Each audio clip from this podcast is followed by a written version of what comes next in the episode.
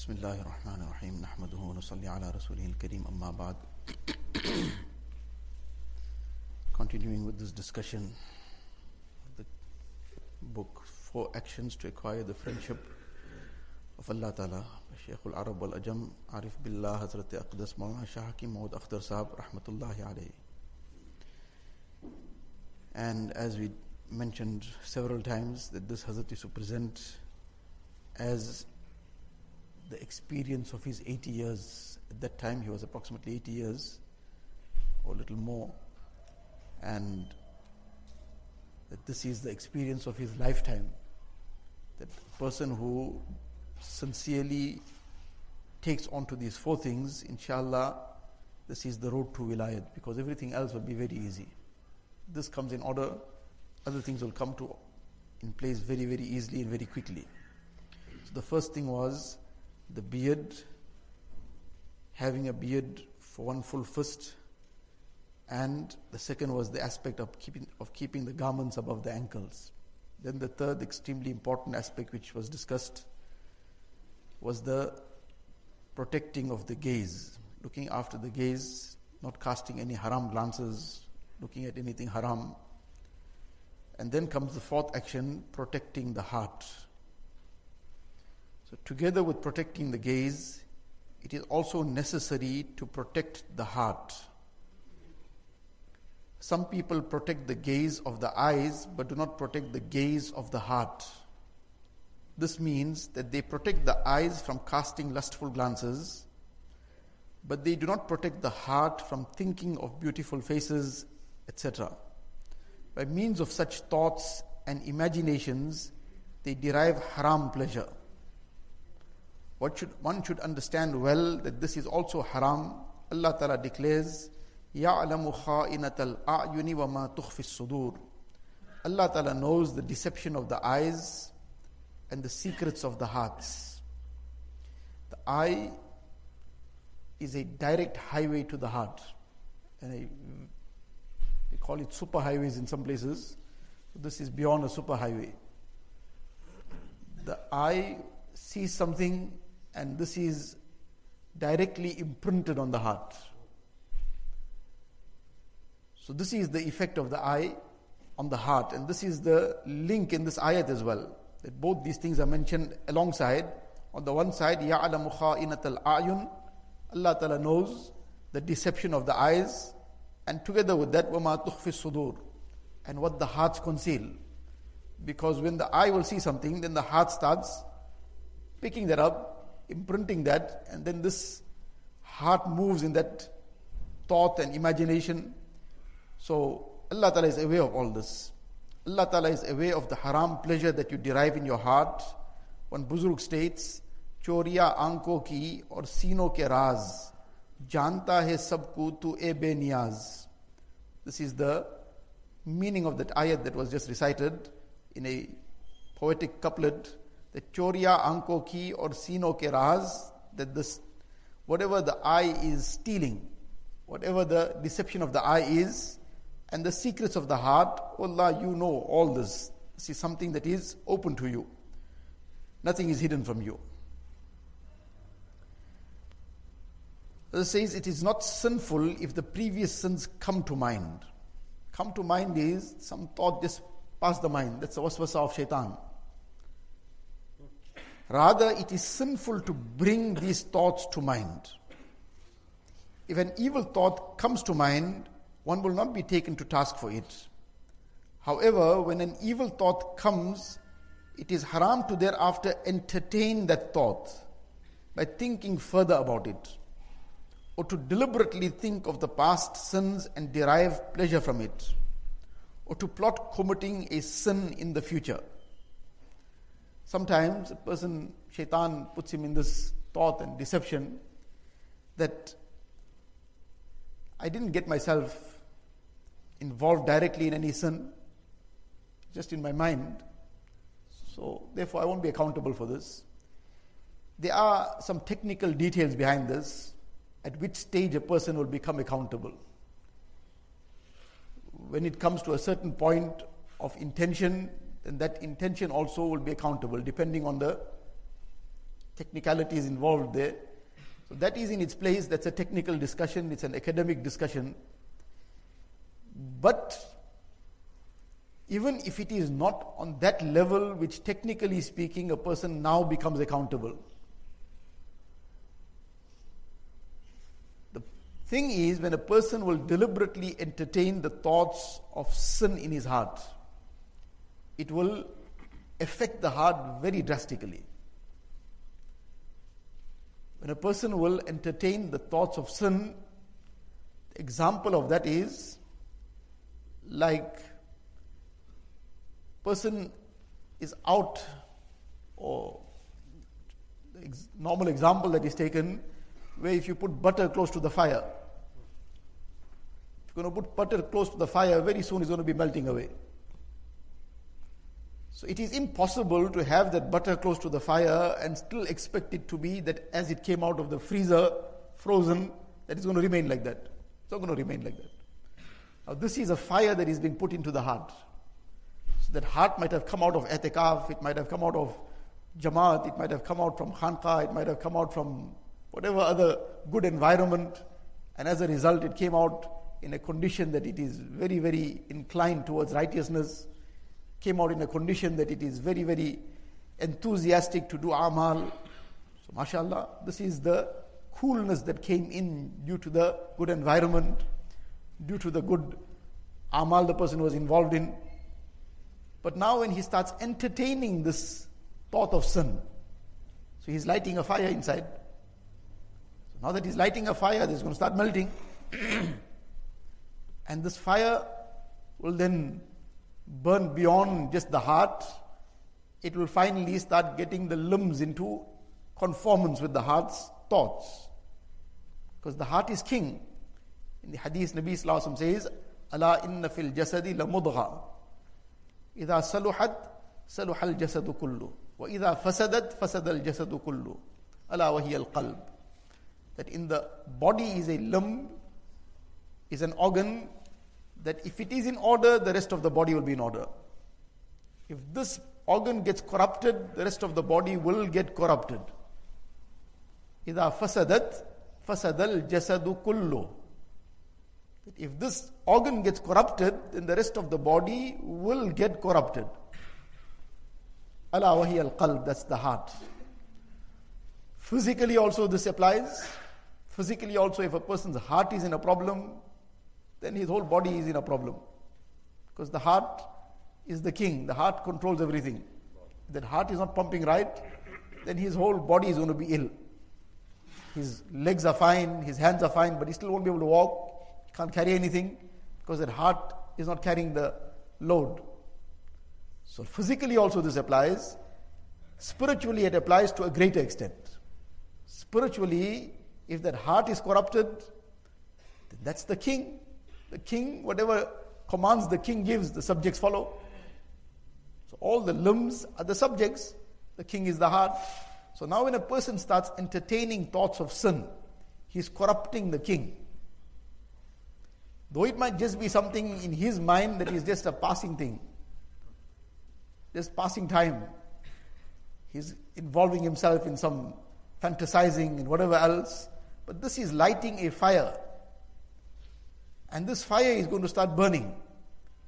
And in time, that is going to start affecting his whole conduct, his behavior. Many a times, it happens that a person sometimes uh, says, I just suddenly slipped into it.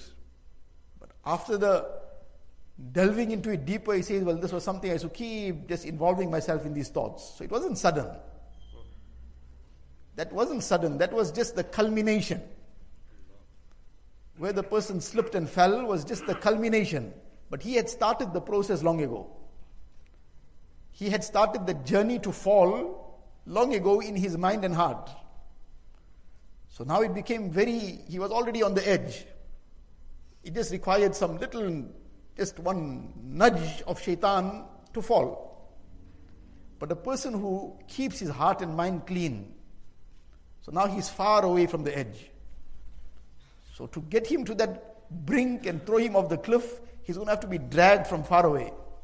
Which inshallah, by the time shaitan gets to that point of dragging him, he'll turn to Allah Ta'ala and realize what's the folly and where he's heading to and make tawbah before that. So this is the harm and the, the consequences of not looking after the heart and mind. That a person now is already bringing himself on the edge of that cliff. Slightest nudge, just his eye fell on something, he's gone.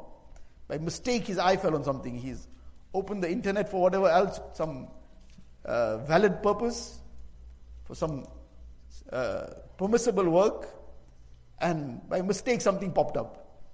Every other person now and then comes up with this kind of thing that I went totally without any wrong intention onto the internet or whatever else, and then out of the blue something happened, and I just got washed away. So, how you got just washed away just like that? Washed away is a small little child sitting on the shore, and maybe a wave comes and washes him away. Big wrestler like you, how you got washed away? So it wasn't that you just got washed away, we were already floating to some point. So now when that wave came, we already were deep inside. But to some extent we were floating. But now when that wave came suddenly, it just downs a person. So this starts off all in the mind and heart. And therefore this is the importance of always keeping the heart and mind clean. So this is what Hazrat is explaining here that However, when an evil thought comes, it is haram to thereafter entertain the thought by thinking further about it or to deliberately think of the past sins and derive pleasure from it or to plot committing a sin in the future. These aspects will incur the displeasure of Allah Ta'ala. Another severe harm of thinking of evil is that the desire to commit sins is intensified. This is that fire that a person has lit now. And sins I fire. So now he's lit the fire already. So this desire to commit sins is intensified. As a result, there is a grave danger that one will become physically involved in sin. The way to understand it also is this that when a person starts, the heart now, for example, in Ramadan, person is in itikaf, person has been fasting, he's been making tilawat of the Quran Sharif, he's been doing so many amal. So the heart gets strengthened. So a strong heart now can withstand these attacks of nafs and shaitan with the help of Allah Ta'ala.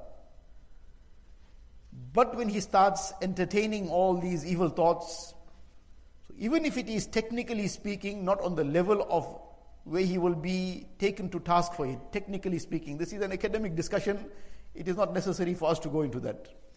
But technically speaking, if it is not yet to that level, but he is deliberately entertaining these thoughts. Now, this heart that was strengthened, this is now being weakened. It's like a some virus, but which not has not yet shown its symptoms. So sometimes a person that virus might come and go away also, and it might not even he might not be aware also that he was affected by that virus because it was on a very low level, but it starts weakening. But when that weakness reaches a point, only then he realizes that this has now affected me. So it didn't start affecting him at the end point. It started affecting him from the time it's the very first effect of that virus started coming in. So these thoughts are that virus. Now it's already weakening that heart, but he immediately won't sense it. Like a person misses his mamulat, for example. He misses his zikr for the day, misses his tasbihat, misses his tilawat for the day. So he immediately won't notice the negative impact of that. Like a person skipped one meal, he skipped lunch, he got too busy or whatever, something, he got delayed, so he skipped lunch. He survives quite fine, he's still as healthy as ever, he's still as strong as ever. He might just feel some little bit hunger only, and by supper time he's fine. So he doesn't notice that anything happened, though it happened. But he skips the second meal, and then he skips the third meal. By the next morning and the next afternoon, now he will be very quite weak. And if another whole day just goes by without eating, he'll have a problem walking. And then he'll be on the, he won't be able to wake up from his bed. But that weakness didn't start, start on the third day. That weakness started when he skipped the first meal. But it wasn't apparent at that time. It didn't become visibly perceived. So likewise, that first day he missed that mamulat, he missed that zikr, tasbihat, already some spiritual weakness set in. But it's not immediately noticeable. But by the second day, it has increased. And now there'll be some things that he's noticing. That, that eye which was, mashallah, under control, what's happening now? Why are these thoughts now? I'm not able to get it out of my heart or turn my mind away. How come I'm entertaining this? Why am I now inclined towards going to read something which is not right or going to some place which is not right? He'll, that is, if that conscious, consciousness is there, then he'll start wondering why is this happening. Otherwise, he will just continue in that manner and he won't even wonder why it's happening. So, this is the thing here that these thoughts not looking after the heart starts weakening that heart. The weak heart is prone to all the viruses and all the whatever sicknesses are there, very easily will attack a weak heart. So, in before a person knows it, now his heart is headlong into all the evils and vices, and he is falling into it himself. So Allah Ta'ala has therefore, this is the reason why the eye has been lowered. So that if the door to the heart is closed to evil, then the heart will be protected. So this is the doorway to the heart. So this has been already shut up beforehand. So that this doesn't become the means of the heart getting corrupted. So, this is what is being explained here that another severe harm of thinking of evil is that the desire to commit sins is intensified. As a result, there is a grave danger that one will become physically involved in sin. May Allah Ta'ala protect us and save us from all these haram actions. By the barakah of being protected from these sins, it will inshallah become easy to remain safe from all other sins. Many a times people inquire about this that a person has made some mistake now in the past and these thoughts still haunt him. Now he's sincerely trying to move out of this. He's sincerely trying to overcome this. But these thoughts of the past keep haunting him. Haunting him in the sense that it keeps coming back. And as a result, now his heart and mind is in turmoil. And he, his ibadat is affected. He cannot seem to focus correctly. So, how does he overcome this? So, this requires some dedicated effort and some himmat. Where this, the issue at hand we're talking about in particular is where a person has fallen into some illicit relationships and now he's made tawbah from that, Alhamdulillah. But this is still repeatedly coming to mind, and that temptation is still there. It is still dragging him in the same direction. How does he overcome this? So, the simple prescription of this is again that same muraqabah of maut that we are talking about every evening, that discussion we have every evening. That same muraqabah of maut is the prescription, but in a little different format. One is the muraqabah of one's own death, as we discuss every night. So that too is very important and very effective, provided a person is doing it diligently.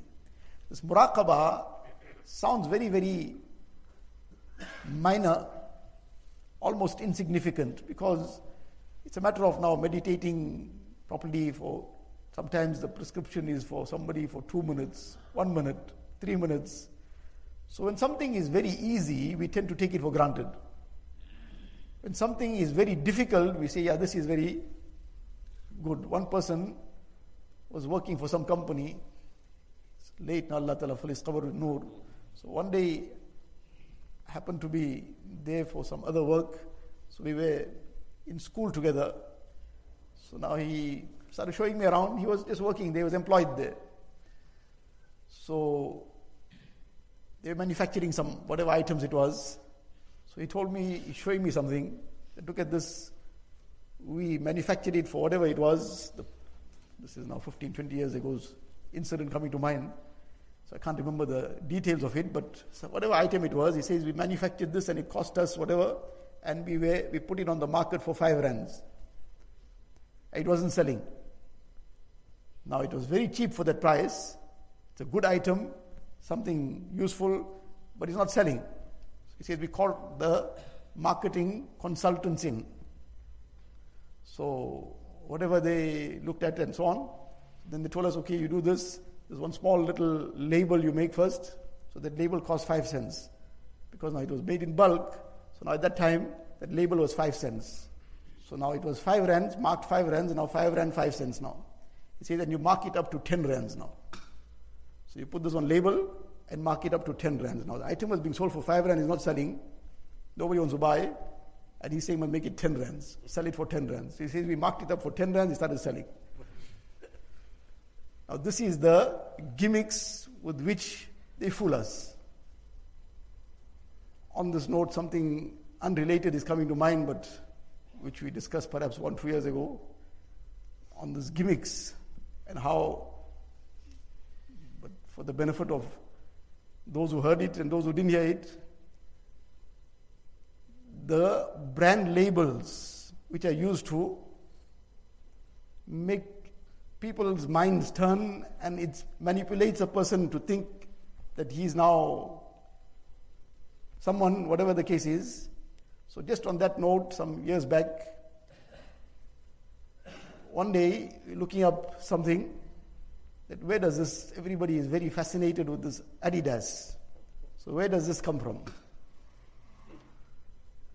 So this Adidas is actually that person who brought this brand out, his name. He was some German, so his first name was Adolf.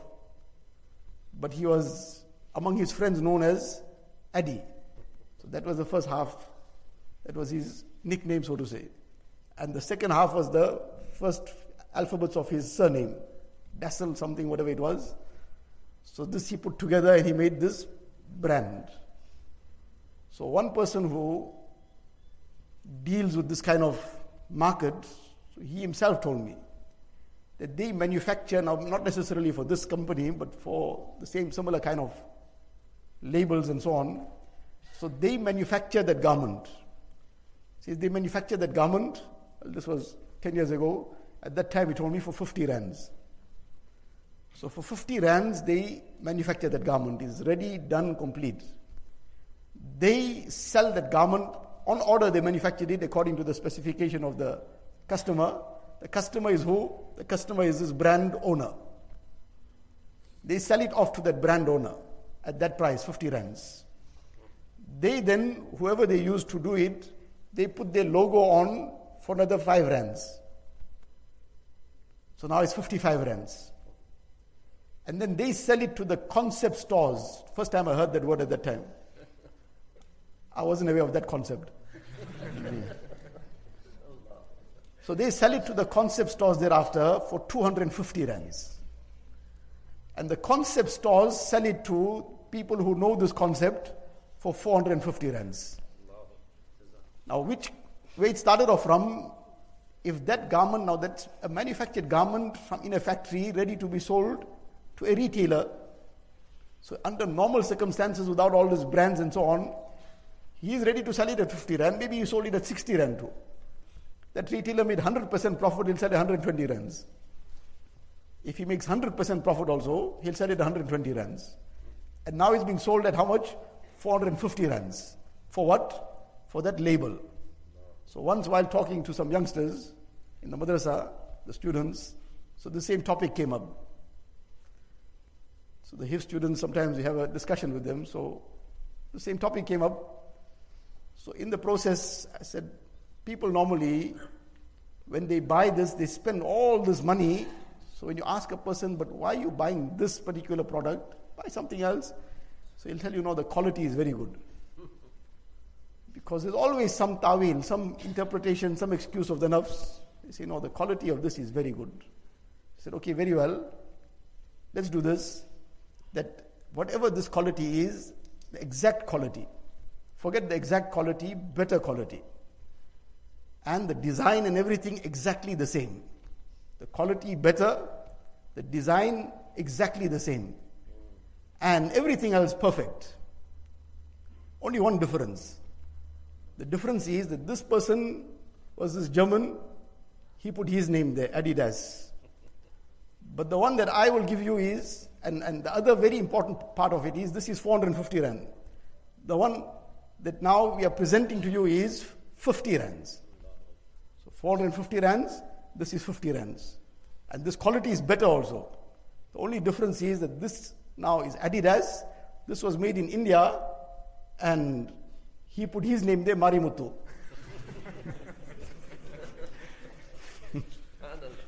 so now which one you going to wear? So he says, no, you don't want Marimuthu. so because this has become a brand, but the point is that if someday suddenly this brand takes off, you'll find everybody wearing Marimuthu. Many a times, something just takes off because some pop star whoever, some sports icon, he wore something or did something, but that becomes it. Whereas before he did it, if somebody else was told to do that, his reaction would be that you think I'm gone mad. For example, you tell him, shave his head on three sides and leave the center sticking high up. So he'll say that you think what, I'm a few cents short or something. So that is what he would have said and 100% he would have said that if nobody else was doing it. It wasn't become, hadn't become some kind of fashion statement. But after it became a fashion statement, it is still just as insane to do it. But he's doing it. So this is all the way that this mind is manipulated just in order to get that money out of somebody's pocket. That's the bottom line of it all. So these are things that are the advertising industry, it's advertising, but at the top of the advertising industry are people with PhDs in psychology. They should have been having PhDs in marketing, maybe. What is a person with a PhD in psychology being employed at the top of these major advertising companies? Because psychology is used well, abused or used or misused, or whatever you want to say, of how to manipulate the mind, turn the mind around of a person to get him to start doing what you want him to do. So now you want him to buy a product, how you go to fool him into and convince him that this is the thing you need. So now you got to manipulate the mind for that. So like this thing, somewhere we digress from, that that item was five rands, and they were happy to sell it for five rands, but nobody's buying. So now that little marketing gimmick, that now put that label there, make it look very expensive. Make it look something better. And now sell it for a higher price. So because now there's a higher price on it, it seems it's good. When there was a lower price, it couldn't have been good. We digress from this point that often when something is simple and easy, we take it for granted that this, this can't be too effective. It can't be too beneficial. Good, it's a nice thing, but one of those things. And when something is very difficult, then we say, well, okay, this is something very good, but it's too difficult for me. It is very good, it must be excellent because it's so difficult, but it's too difficult for me, so I can't do this too. And that doesn't mean anything because it's so simple. Whereas these simple things sometimes are very, very effective. But there are two things important in this. One is it's done correctly, and the other is it's done regularly with punctuality, diligently. Person, any doctor gives him some antibiotics, he tells him complete the course. He says, No, I'll take one today, then after a few days I'll decide to take another one. It's not going to give you the benefit you want. You want the benefit, number one, you take it. You take it on time. Eight hourly, then you take it eight hourly. And then you take it for 10 days.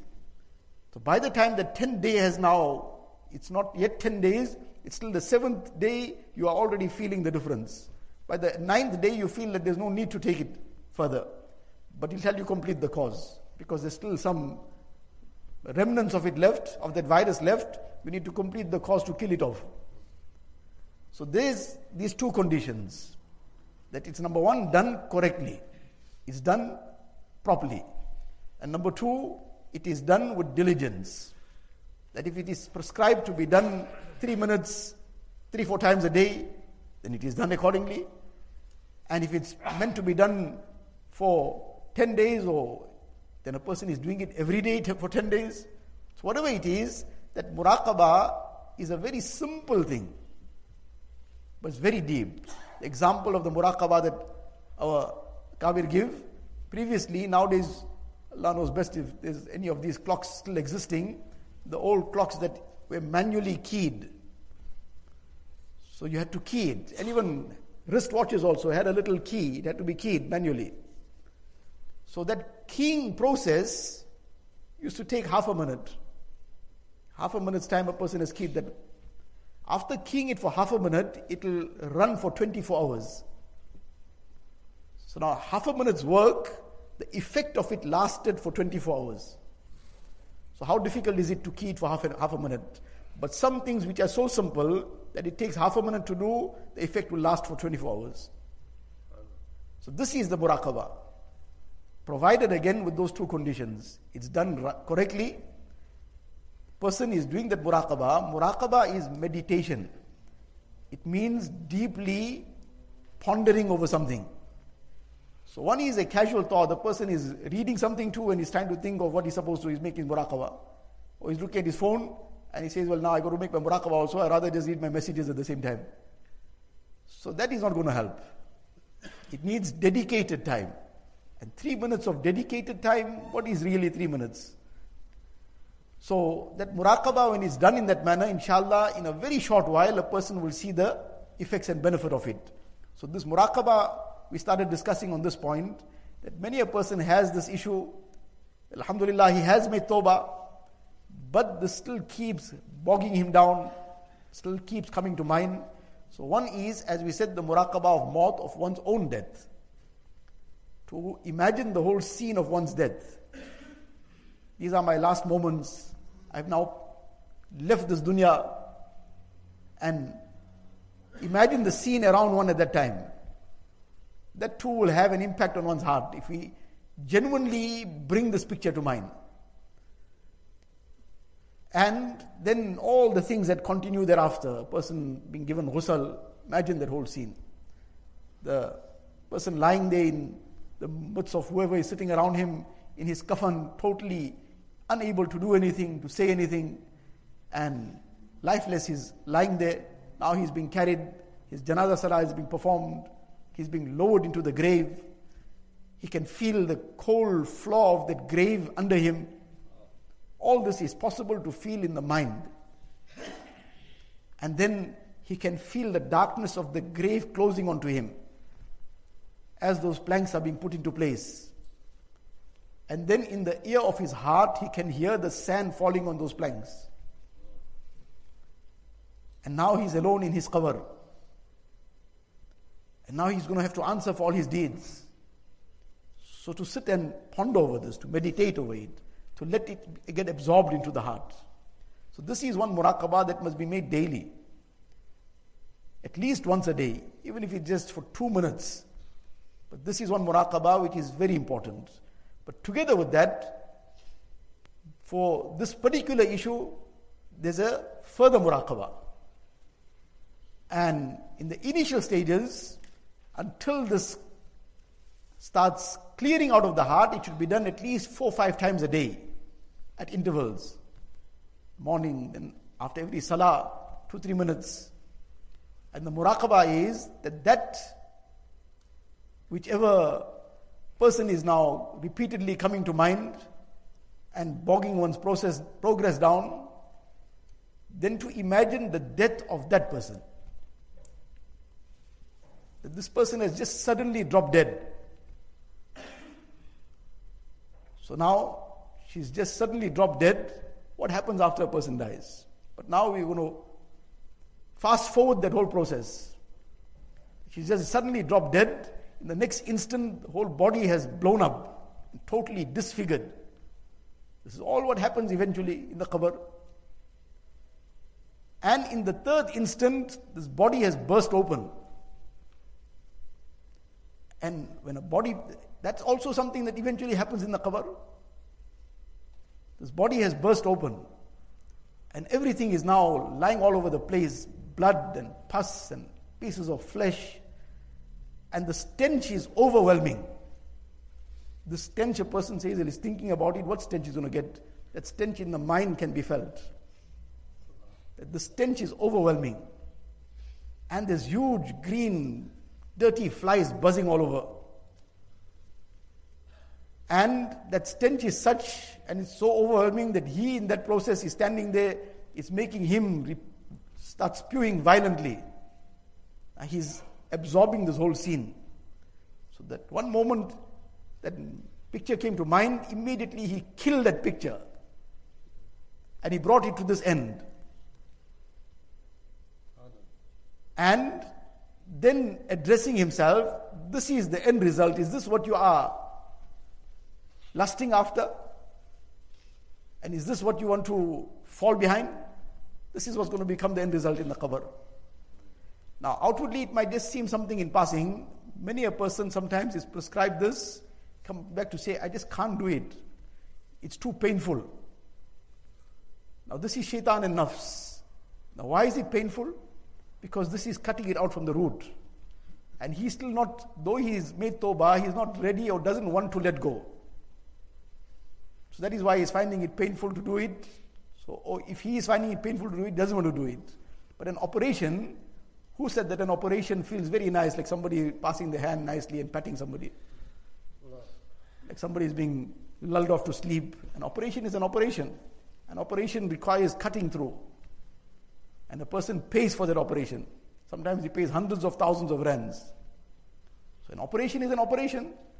And depending on how deep the problem is, it is going to be painful, but a person who is genuine, who is sincere, who wants to get to Allah Ta'ala, who wants to clean his heart of that filth and whatever else is there, of that haram, and as long as he keeps giving place to that haram, and as the example we discussed, that when a person wants to pour something pure into a utensil, into some container, the first thing he does is looks inside, what dirt is there? He needs to rinse this out.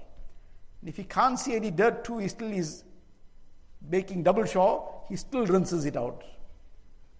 So the love of Allah Ta'ala is pure. And that love will come in a pure heart. So we have to keep purifying it. And especially if a person deliberately is entertaining that filth, deliberately is entertaining that haram, one is that now he's made tawbah, there is still some things affecting him, but he's sincerely moving forward. Inshallah, that effort of his will will cleanse that heart out. But he is not prepared to let this go out. He doesn't want to rinse it out. He doesn't want to clean this out. Then the love of Allah Ta'ala cannot come in such a place. And it will just be things on the surface. But that surface, then the slightest one gust of wind comes and it blows everything out because on the surface. So this muraqabah of this whole scene in a very deep manner, just for one, two minutes, one and a half, two minutes, but at intervals, four five times a day initially. At least for maybe 10 days, two weeks, until one feels that this has now died off to a point. Then, too, for a period of time, at least once or twice a day, it should still continue. At least 40 days. And Alhamdulillah, many people then found that this totally cleansed out of their system. It created a kind of negative feeling if that thought ever came back. So, this is the importance of always keeping that heart clean. Because if this is going to be kept in one corner somewhere, person made tawbah, but he doesn't want to get this out of his system. It's still there in one corner. So something in the corner will pop its head out anytime. And then just one, mm, by chance, one message will come. But that one message will just, just wash him away. Now he had, if he's genuine, he's sincere, then he will block everything. He won't allow any messages to come in. But by chance, also now, one message came away, and the person says, Well, that one message came and I got carried away. Made tawbah and everything, and totally resolved not to go into this again, but then that one message just slipped in. So you allowed it to slip in, but then apart from allowing it to slip in, was this done to cleanse this out of the heart.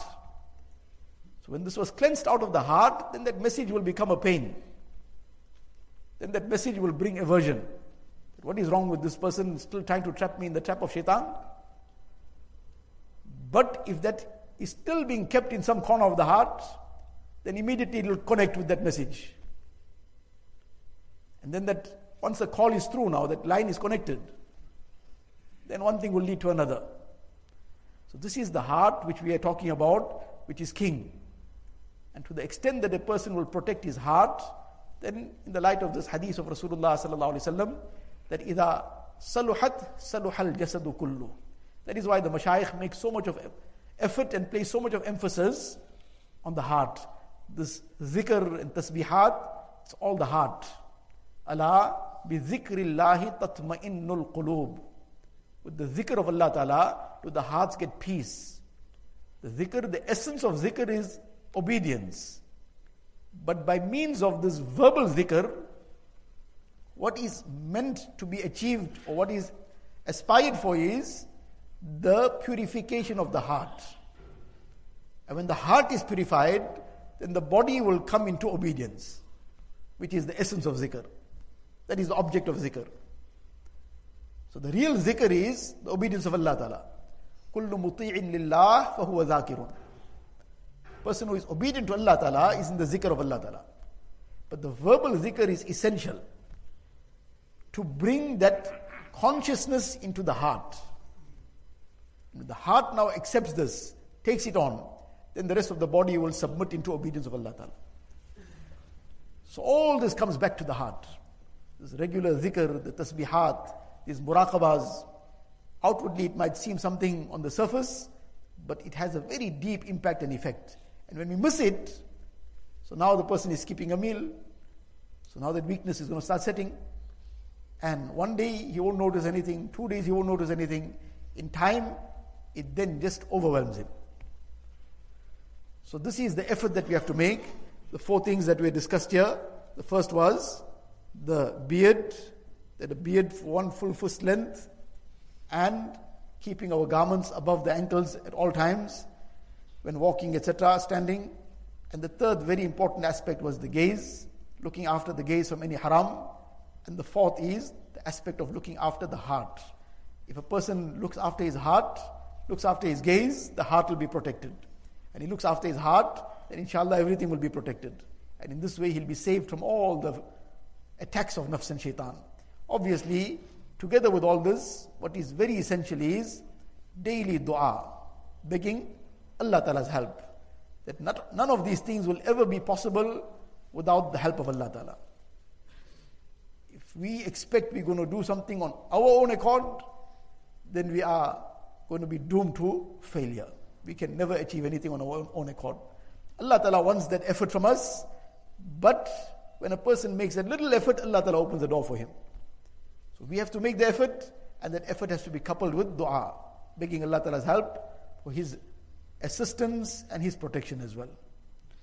Allah Ta'ala give us tawfiq and enable us to practice on all these things, inshallah. سبحان الله بحمده سبحانك اللهم وبحمدك نشهد أن لا إله إلا أنت نستغفرك